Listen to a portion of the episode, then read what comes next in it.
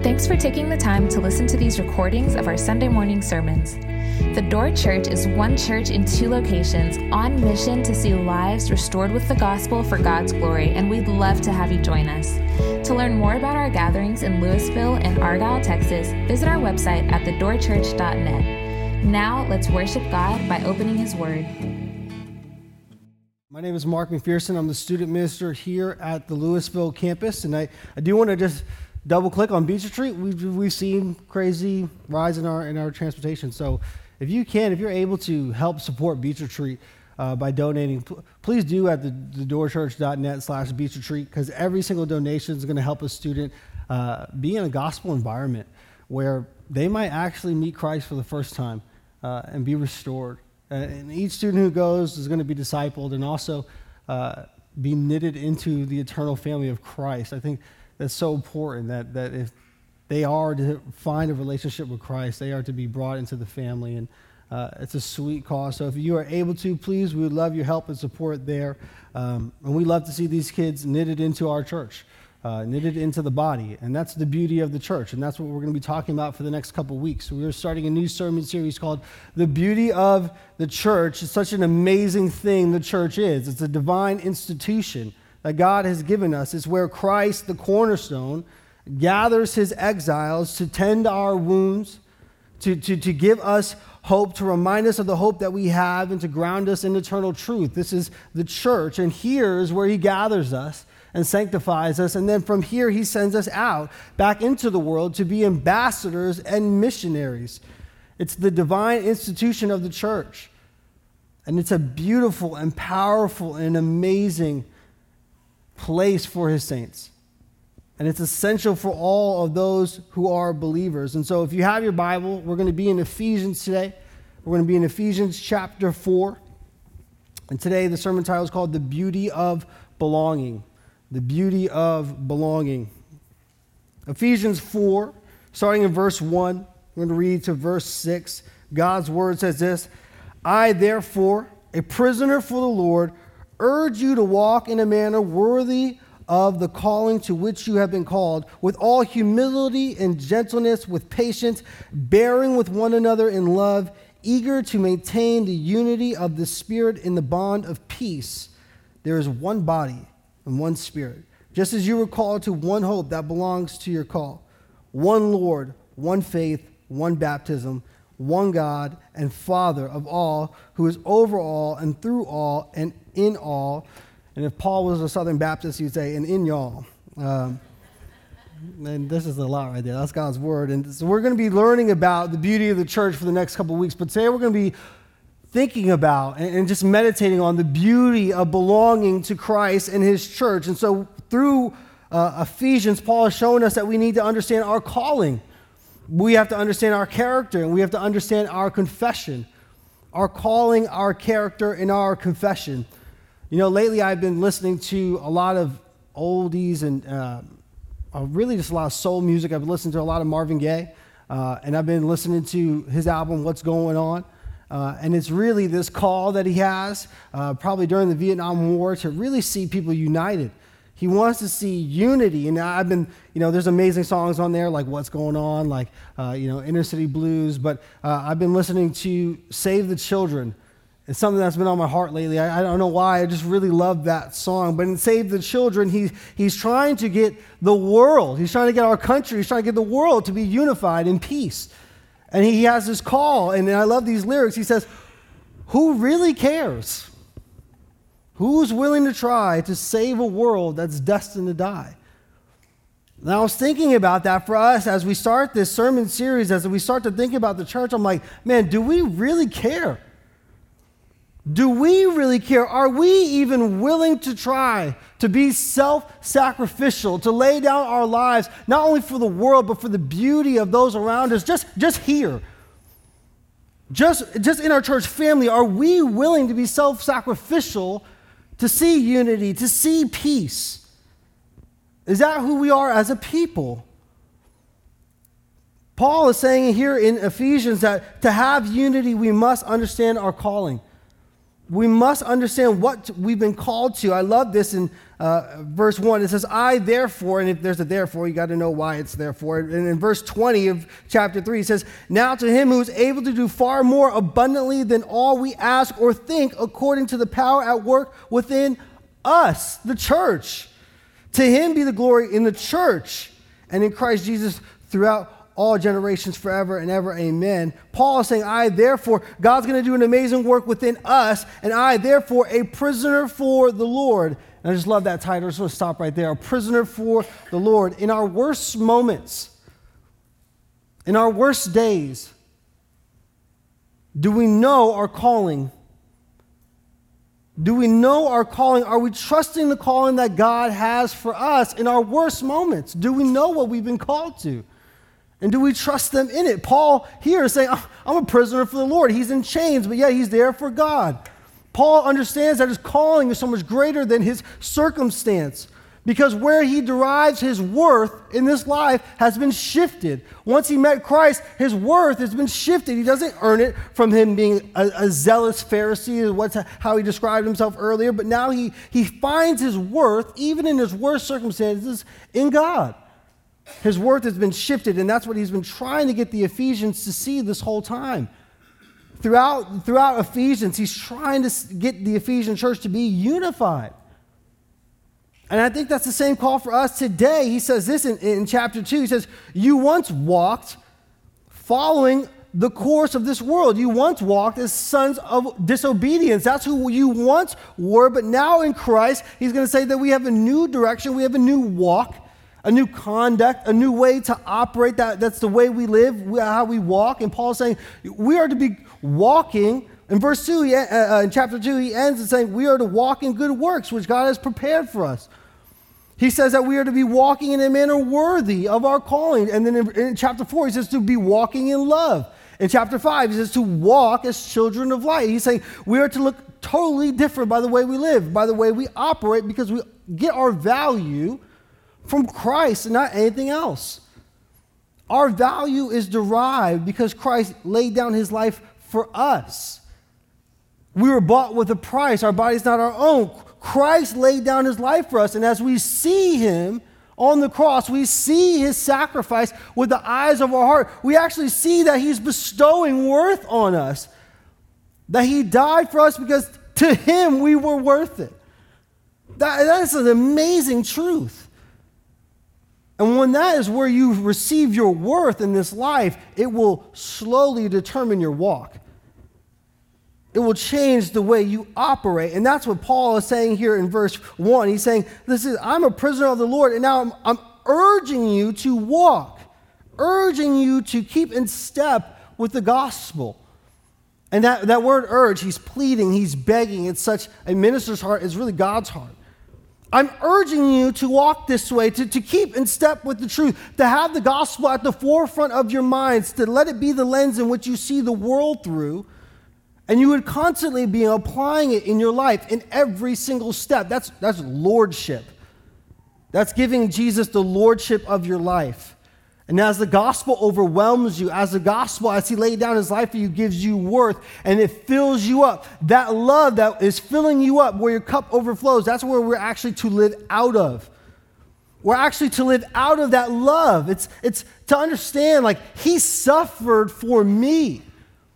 The, the king of the universe suffered for me that I might have new life. And as I let that overflow, as I let that overwhelm me, as I let that just convict me and just fill me with awe from that place, I walk into suffering. And I'm okay in my suffering, and I have comfort in my suffering. He, I see that He gave His life for me. He gave everything for me. And as I see that, as I, as I see it with the eyes of my heart, it overwhelms me, from there, I, I'm, I'm generous because He was so generous to me. As I, as I see that He had a joy to endure the cross. He had a joy to suffer that we might be redeemed. He had a joy to do that. As I see his joy and it overwhelms me, I have joy to endure all things with joy. It's, it's his servitude. The Son of Man came to serve, not to be served. His servitude that I see that he served me on the cross that fills me up. My cup overflows until I serve others. That's, that's applying the gospel. That's gospel in life. To live out of that love, to know your calling, and then to move out of it. That's why I love this verse in 1 Peter. It really just speaks identity over the church. This is who we are. In 1 Peter 2 9, it says this But you are a chosen race, a royal priesthood, a holy nation, a people for his own possession. So much identity over you. That's who you are in Christ. What a high call. And he says that you may proclaim the excellencies of him who called you out of darkness into his marvelous light. Once you understand your identity, we proclaim. We proclaim his excellencies. Church, do you, do you know what you're caught up in? Do you know what this is? We are, are partaking in the manifold wisdom of God. God shows his wisdom through us. That's crazy. Ephesians 3:10 says it so beautifully. I love this. So that through the church the manifold wisdom of God might be known to the rulers and authorities in heavenly places. Church, think about that. Think, there, there are angels who look down and they see a redeemed people and they're, they, they, they're floored. These wicked fools are redeemed and they're praising God. They're covered in his righteousness. That's insane. They look down and they marvel. They're like, what in the world? And demons tremble. Demons see us praising God in his victory, gathered together, unified for him and him alone, and they tremble. They are shouting the victory of Christ. They understand his gospel. We are caught up in God's displaying his wisdom to the heavenly places. That's, this, it blows my mind. We're caught up in his glory. And we glorify him by, by being a, a, a, a, diverse group of people who are displaying his wisdom. That all of us, as different as we are, are all redeemed and forgiven and made new, made alive and united in Christ. That's what we're caught up in. It's an amazing truth. When I first started understanding this here at the Door Church, I remember running around like a crazy. I was, I was crazy. I was, just, I was talking to Weston and Scott, and I was like, "Hey, hey, hey uh, I need to hold the door. Like, like, get me on the hospitality team. I want to hold the door." And Scott's like, "You've worked with kids for ten years. Why don't you do the student ministry? That, that would probably fit you best." I said, "No, no, no. I need to hold the door like today." Because someone's going to walk through this door and they're going to think that they're walking into a building. And that's not the case. They're interacting with the body of Christ. This is not a building. It's like, uh, no, no, no. They need to, they need to see people at the door. They need to know they're walking into a people. And then like, it, it, it still thrills me. Like, there's only two kind of people that walk in here. Like, think about that. There's two kind of people who walk into this building. One is your brother and sister in Christ. And if that doesn't thrill you, I don't know what does. I mean, you are going to stand next to this person in eternity, in glory, and now on this side of heaven, we're praising the King. That's exciting. That's my brother and sister. That's exciting. And you know what's even more exciting is like you might not ever know Jesus. You, you, you might not have a relationship with Jesus. But if you're walking in here, today might be the day where the Spirit is moving and eyes are open. That's exciting. That's what we're caught up in. That's what a Sunday is. This Sunday gathering is a sanctifying moment for us, church. As a body, we are getting to lift up the King to show the excellencies of Him, to proclaim the excellencies of Him. That's what we get to get caught up in. That's what, that's what we're called to. And each Sunday, we are reminded that we are called to Him by himself. He has called us. And it's by his grace. It's an amazing thing. We get to be his, his heralds, to proclaim his excellencies. When I was a kid, I used to like this one comic character. His name was the Silver Surfer. He was a bad man pajama. Dude was covered in silver. He had a surfboard, and he, he would fly through space. And, you know, not even the deepest cold or the hottest hot could affect him. And uh, the Silver Surfer has an amazing origin story. It's really based off the gospel, which is pretty interesting. There's a Marvel god-like character named Galactus, and Galactus, uh, uh, he he has this man in his hand named Norrin Radd, and he's holding him in his hand, and he says he's going to endow him with a power cosmic. This is really cool. I just love the way they say that. And it's written by this guy named Jack Kirby. Jack Kirby was a, uh, was a Jewish man who, who lived through the Holocaust or fought, fought in World War II. Uh, he didn't go to the Holocaust. He, he fought in World War II. But he was a man of faith and came to Christ. And as he read the, the Gospels, he began to create this character. And, and the Silver Surfer, um, his real name was Norrin Radd. And when Galactus has him in his hand and he's giving him this power, he uses these words, and it's, it's, it's, it's borderline scripture. He says to Norrin Radd, he says, Norrin Radd exists no more. You are newborn, my herald. Even your mind is a new page in which I write. And, church, that's what we get to be. That's what we're called to. We're newborn.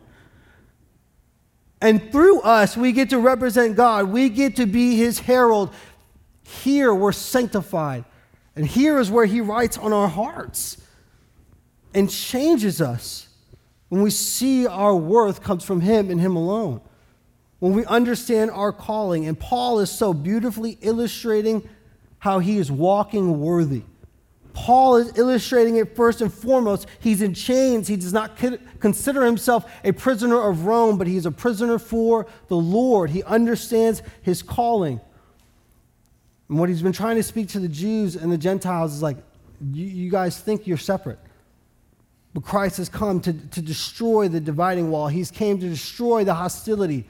You, are, you, you think you're two men, but you're not. In church, what he's calling us today is understand our calling, that through, through, through sacrificial obedience, as we, as we come together, as we obey him, as we come together through sacrificing our own preferences, and we start to see each other as different, we begin to sacrifice and understand we have a common calling that unites us all. We've all been called by Him. We all have a common experience of His grace. And that here in the church, we would be just like the Ephesian church, we'd be one new man, united by our calling. And as we're united by our calling, it will shape us. It will change us. Sunday is a sanctifying moment. It's going to shape our very character and our conduct. The church is a supernatural gift given by God. It's a gift that's given to us. We, the church is not anything that man has made. Like this is not Scott's church, it's not the elders' church. This is not this is not anybody man-made church. This is God's church that's given to us and in the same way that the church is given, our conduct, the way that we operate, our character must also be given supernaturally by the work of the Spirit. How we behave, our conduct here must actually be given to us. Look what it says in verses 2 to 3. It says, with all humility and gentleness, with patience, bearing with one another in love, eager to maintain the unity of the Spirit in the bond of peace. It's in the Spirit that any of that is even possible. It's only by the Spirit of God. In my reading plan this week, I was reading through 2 Timothy 3, and this is a beautiful description of us without the Spirit. It says this For people will be lovers of self, lovers of money, proud, arrogant, abusive, disobedient to their parents, ungrateful, unholy, heartless unappeasable, slanderous, without self control, brutal, not loving good, treacherous, reckless, swollen with conceit. Lovers of pleasure rather than lovers of God, having the appearance of godliness but denying its power. Avoid such people. Church, that's us without the Spirit. That is us without the Spirit. That is myself without the Spirit. And I think what's super scary about that is that it says they have the appearance of godliness. They're faking it. There's, th- th- this can never be a place where you fake it till you make it. It's by the Spirit of God that this is actually even possible. It's only by the Spirit of God that we can actually walk in a worthy manner. To walk in humility and gentleness and patience, bearing with one another in love. That's accepting one another in love and maintaining peace is a tall task because it's actually to look like Christ. That is a tall task to take on the character of God. And if we try to do it by ourselves, we will only dishonor him. It's only by the Spirit of God that we can ever do this. This list of characteristics is not a to do list for us to do while we're here. This is who we are to be. This is who God is to shape us. This is our character molded by the Spirit of God. This is to be our character. And out of our character comes our, contact, uh, our conduct. I tell our students all the time it's not what you do, it's who you be. It's who you are. And that has to be molded by the Spirit of God. On our own, we are lovers of self. We are swollen with conceit. And Paul's urging us here to walk in humility. Tim Keller has an amazing uh, description of gospel humility. It says, Gospel humility is not thinking more or less of yourself, but thinking of yourself less. To be other people focused. To not even be thinking of ourselves, to walk looking at others first. That only happens by the Spirit of God. In our flesh, we are lovers of self. In our flesh, we are swollen with conceit. Paul's urging us to walk in gentleness in our flesh, we're brutal. In our flesh, we are reckless. I know this. I can be this way so many times with my words. I put my foot in my mouth all the time. But by the Spirit of God, we can reflect Christ's gentleness. Pastor Drayton says this all the time. I love this description of gentleness is to have tough skin. Because we know who we are in Christ, so we can take it. We can take the slander. We can take people calling us names. We can take the persecution. We should have tough skin as Christians. But we are to have soft hearts, a heart that is open to sympathy and empathy to a broken world. To sympathize and empathize with the person who you think is sitting across from you in the, in the, in the opposite direction. On whatever topic it is, we're so divided nowadays in some so such simple topics but can you have empathy and sympathy for someone who sits across the aisle from you, especially within the body of Christ? Can we be sympathetic? Can we be empathetic? Can we have soft hearts and be a gentle people? And, and, and, and men, I just want to say this too like, we hear a lot of time on our social media that we need to be men and we need to be alphas. It's like, whatever happened to gentlemen? You got to be gentle to be a gentleman. We need to reflect this character. But not because of our own doing, not with our own hands, not with white knuckles, by allowing the Spirit of God to flow through us. We're to be people who are, are, are patient. Patient. I feel like this is, all this convicts me so much. It's like, Lord, give me some patience right now. I need patience right now I feel like, uh, you know, Veruca from Willy Wonka. I want it now. I need it now. And I feel this because Christ, Christ, the Bible says that love is patient. And that's how I know I'm not loving someone well. I'm, I'm very much uh, a learner and I want to see people grow. And so when people aren't growing, I'm like, you need to know this right now. You need to know it right now. But, church, there's going to be people who come to know Christ, but they're just not growing the same way you are. They're not, they, they might not be in the same season you are. We need to give those people patience. We hold people to this standard. It's like, oh, just give us some time. We need to be patient, patient with others because Christ was so patient with us. We're to be people who are accepting in love. You know, the Bible says love covers a multitude of sins. Sometimes you won't agree with people. Can you still accept them? Can you still love them? Can we? I love how Paul says, it says, bearing with one another in love. I, when I hear bearing with one another in love, I'm thinking, that's my wife. She bears with me. Bless her heart. She's being sanctified all the time. She's got to deal with me and all my all my dumbness. She's got to. She's every time I, I I'm like I don't want to do numbers and taxes and bills, and she's got to bear with me. And all of my laziness when I don't want to get off the couch, when I don't want to go for a walk around the block. Like the, the, she's got to bear with me. She has to bear with all of my jazz records and all my Joni Mitchell and all that annoying music I play in the house. She bears with me. She's being sanctified all the time. That's acceptance in love. She's bearing with me. That's what we are to be in the church. As we don't agree, as, as we have different opinions about one another, we are to be accepting in love. That happens by the Spirit of God. We are to be a people that's maintaining unity. I love, I love how this is written. Eager to maintain the unity of the Spirit. It's maintenance. We don't have a unity built on ourselves. We did not bring a unity here. That's not our doing. Paul is like, and I, and I love that the Holy Spirit has to jump in at this point. He's like, and I'm, I'm going to be here for this, for the maintenance, to maintain the unity of the bond of peace. God, God's keeping it real. He's like, you guys want peace? I'm going to have to be there. Just to maintain it just to maintain a spirit of, of, peace is maintenance. I think we think of maintenance and we're like, it's, it's a chore. Maintenance is something that needs to happen, and we all stink at it. We hate brushing our teeth. We hate, we hate working out. We hate maintenance. We hate maintenance. But it's so important that the Spirit of God will fuel us to maintain the peace that we have within the body of Christ.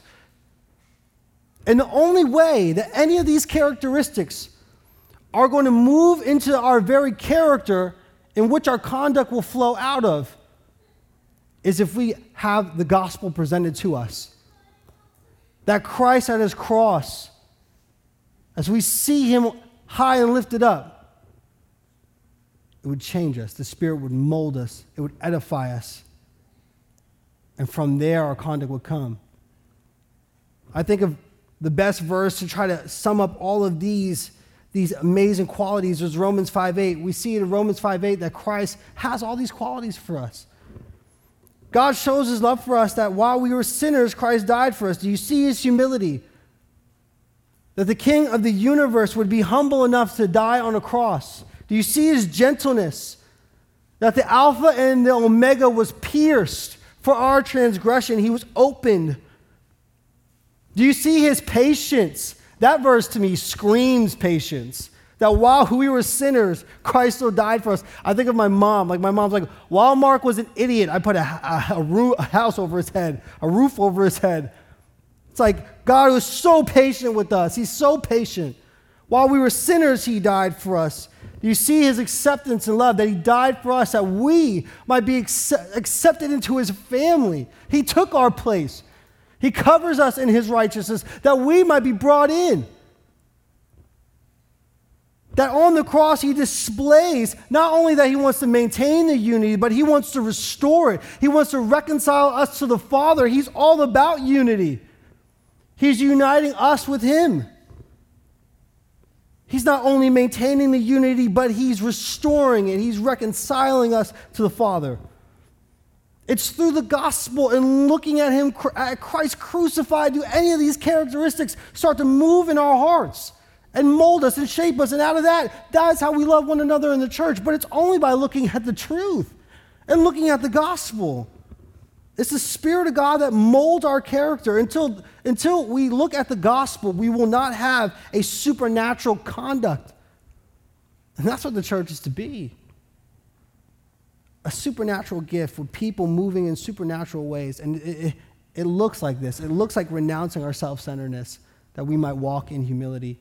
It looks like renouncing harshness that we might be gentle. It looks like renouncing control, being a tyrant and saying, I want it my way. Renouncing that and walking in patience. It looks like renouncing expectations on other believers to let down the, the, the, the expectations and accept them in love. It looks like renouncing our passivity, sitting on the sidelines, because we need to actually maintain the unity. Maintain the unity. This is only available by the Spirit of God. There's a kids' movie called Ratatouille where this tall glass of water named Linguini, he's, he's in Paris, he's like a busboy, but he lets this rat jump in his hat, and the rat moves him around and becomes an amazing chef. Man, that, that's like the Holy Spirit working in us. We just got to be available. We just got to be available. And through that, what amazing things God could do. What amazing things God could do if the Spirit was just able, if you were just willing, if you just let the gospel mold you. What amazing things God could do in His body. Oh, it's incredible. The church is unified, and God is glorified when we live with such Christ like conduct. And that only comes through having one confession one confession. I love this. Verses 4 through 6, it says, There's one body and one spirit, just as you were called to one hope that belongs to your call. One Lord, one faith, one baptism, one God and Father of all. One. Do you see the beauty of the church? Do you see the beauty of belonging to Christ Jesus and belonging to his body? The beauty is in unity. The beauty is in the oneness that we have became we are one. That whatever divides us has been destroyed. The hostility is destroyed. We have oneness. We're one new man. Paul lists seven, seven one statements. And he's saying, This is why we're united. This is why God shows his manifold wisdom through us. This and not anything else. Not morality, not what we think about, uh, you know, what kind of service we have. It, it, it's, it's only through this. It's only this, nothing else. He's emphasizing that we have oneness in Christ alone. We have one body, that we have a common existence in Christ. Yes, we're diverse. Yes, there's different denominations, but there's only one kind of Christian that's born again. We are born again Christians belonging to one body. We are united as one, one body. We have one spirit. The same spirit that brought you from death to life brought someone in the body from death to life. We have a common origin.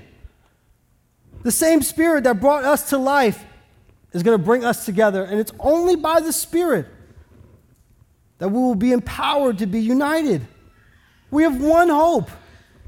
One hope that Christ came and died for us and bore our sin and rose from the grave and defeated sin, sin, uh, sin, Satan, and death on our behalf. And we have eternal life. That's our one hope. That's our one truth. That's our one certainty. And that hope that biblical hope is going to stir in your heart and, and move. It's going to seep into the way that you walk, it's going to shape your life. It's going to shape the way you walk. One hope. We have one Lord, that's Jesus Christ, who laid it down for me, who laid it down for all of us, whose blood covers me. His righteousness covers me. I have one Lord. We have one Lord. And Paul is saying that's something we confess. He is Lord over our lives, and that's going to that's gonna actually be difficult in the way that we live in our world. Think about what Paul is saying. One Lord will get you murdered in, in the Roman times. One Lord separates him from his Jewish culture. Yeah, it's going to be difficult, but we have one Lord. One Lord, Christ Jesus. We have one faith. That we are saved by faith alone, in Christ alone, in His work. One faith. And as we come together under the Word of God, we are to embrace the essential Christian truths together and let it mold us and change us. We have one baptism, one moment in which we all identify ourselves with Christ Jesus together. To go public with our faith. Your relationship with Christ is personal, but it's not private. And we are to, to be a people that edifies each other through it. You're going to give glory to God in your baptism, but you're also going to sanctify the church. We have one baptism, and we have one God and Father. One God, one Father. We have the same Father. In Christ, you're my brother from another mother, but you still have the same Father. One Father. Adopted children, we're adopted children. We all have access to the King.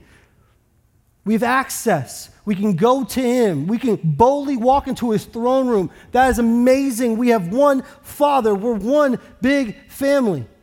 That is a supernatural gift. That's a supernatural unity that Paul is displaying. These are our truths. This is our confession. This is supernatural. It's almost too good to be true. And if I'm being honest, every single church should split up. It should, it should crash and burn. Every single marriage should crash and burn. Why? Because when sinners look at one another, they see sin. And they get mad and they have drama, and things fall out, and people separate. But it's by the Spirit of God, it's by the Spirit through the Son that we have unity. It says this in Ephesians 5, verse 25 Husband, Husbands, love your wives as Christ loved the church and gave himself up for her. It's through his sacrifice that we are unified. By his love for us, that he gave himself for us.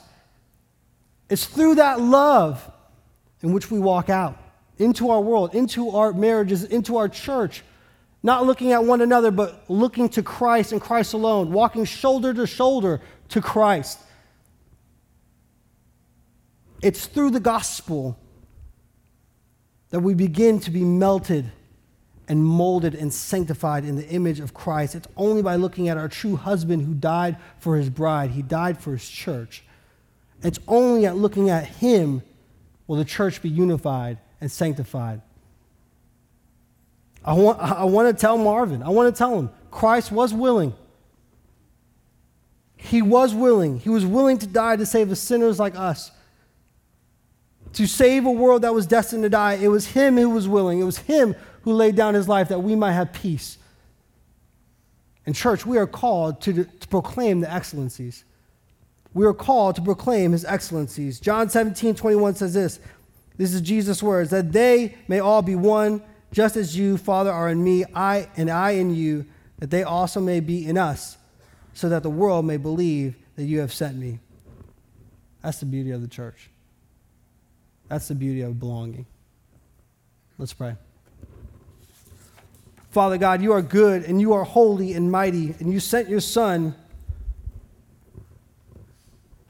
that we might have new life, that we might be transformed that we might be restored and renewed.